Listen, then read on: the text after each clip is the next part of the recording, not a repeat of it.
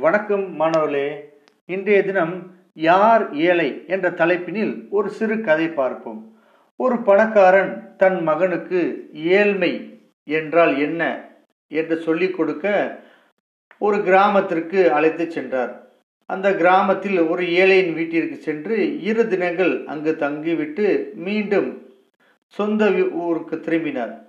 வீட்டிற்கு வந்ததும் தன் மகனை அழைத்து ஏழை எப்படி வாழ்கிறான் என கேட்டார். அவர் கேட்டதும் சற்றும் தாமதியாமல் மகன் கூறினான் அப்பா நம் வீட்டில் ஒரே ஒரு நாய் தான் இருக்கிறது.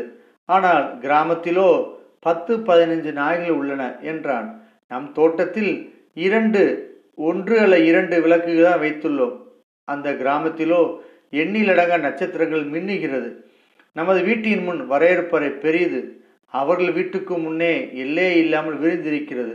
நாம் ஒரு நாள் கழிந்த பாலை பருகுகிறோம். அவர்களோ உடன உடனடியாக சூடு மாறாத பாலை கறந்து சாப்பிடுகிறார்கள். நாம் வாடிய காய்கறிகளை சாப்பிடுகிறோம். அவர்கள் செடியிலிருந்து பறித்து பச்சை பசேலென இருக்கும் காய்கறிகளை உண்ணுகிறார்கள்.